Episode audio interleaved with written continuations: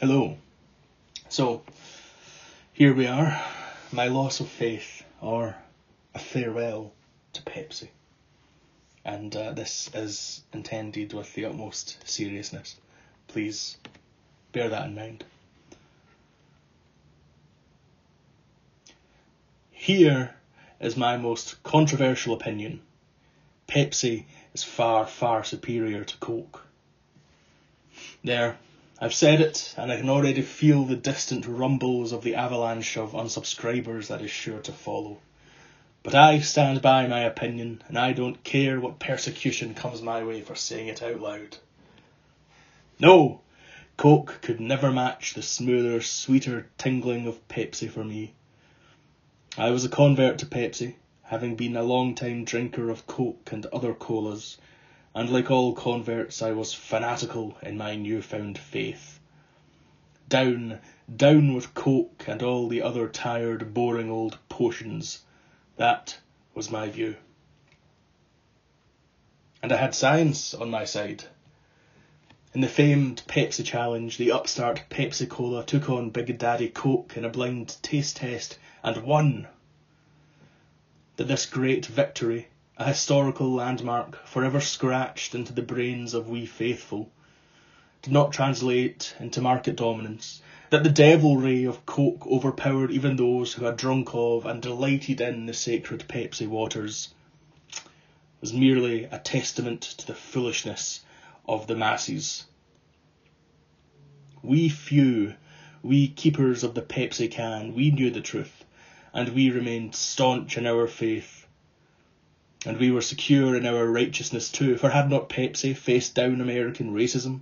Had not Pepsi, the Caesar of the colas, become the driving force behind the civil rights movement?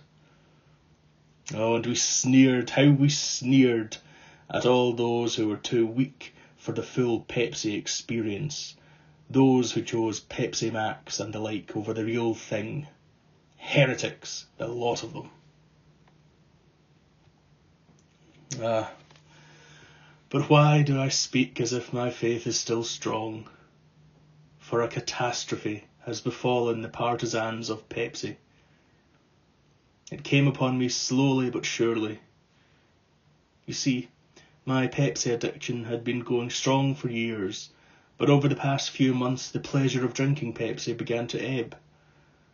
I thought my faith had faltered and I begged forgiveness, but it was no use. Pepsi tasted weaker empty almost, and sometimes I even actively felt distaste for it. What the hell was wrong with me? But I kept on drinking, a loyal follower, until the great Pepsi shortage. Suddenly, bottles of my precious libation were hard to come by. I drove to different stores, seeking it out, sometimes successful, sometimes not. And then I wondered, why is this? Was it somehow related to my growing distaste? I mulled it over for a long time, unable to answer those questions, until one day, struck by inspiration, I glanced at the side of a bottle I had managed to procure, and there it was, the terrible truth. Pepsi had significantly reduced its sugar content.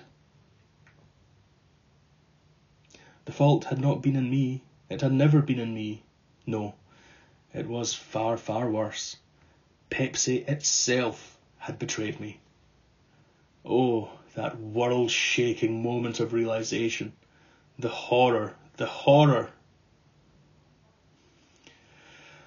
As soon as I discovered the truth, I knew what had happened. For our nannying government had, in previous years, introduced higher taxes on sugar, obliging many soft drinks companies to alter their recipes. For a long time, Pepsi held out, and those of us who were the strongest in our faith accepted the price rise. But it seemed that now they had given in, and indeed, when I conducted some research into the mysteries of Pepsi, I saw that the holiest of holies had, ah, I can hardly say the words out loud. Yes, Pepsi had changed its recipe. Oh, it still hurts to think of this capitulation. Without realizing it, I had been drinking heretical, nay, infidel, Pepsi for months, too slavish in my devotion to think about the diluted tastes too much. I did not want to shatter my faith, but Pepsi itself has shattered it instead. This is the worst of all worlds. My Pepsi, my Pepsi, why hast thou forsaken me? Is the great betrayal a worldwide phenomenon? Is even the holy fount of American Pepsi tainted now? I do not know. But if not, perhaps there's hope. Perhaps I can import pure Pepsi, or perhaps I can emigrate to wherever it still exists. But no, no, it's impossible. Neither option is within my means. The restoration of my faith is beyond my power now. Even the whispers of pure Pepsi's continued existence in can form do not excite me. I need it in large quantities, two litre bottles, if my faith is to return. Within me lurks still a faint flicker of that faith. Perhaps the outburst of millions of voices in condemnation of the impurity of the new waters will force Ramon Laguarta, the Pope of Pepsi, to repent. Perhaps it is even a test of our faith. Well, my faith was strong. Pepsi, please, I beseech thee, restore it. I must, lo- I must live with but a tiny portion of hope. I fear that my Pepsi addiction has come to an end.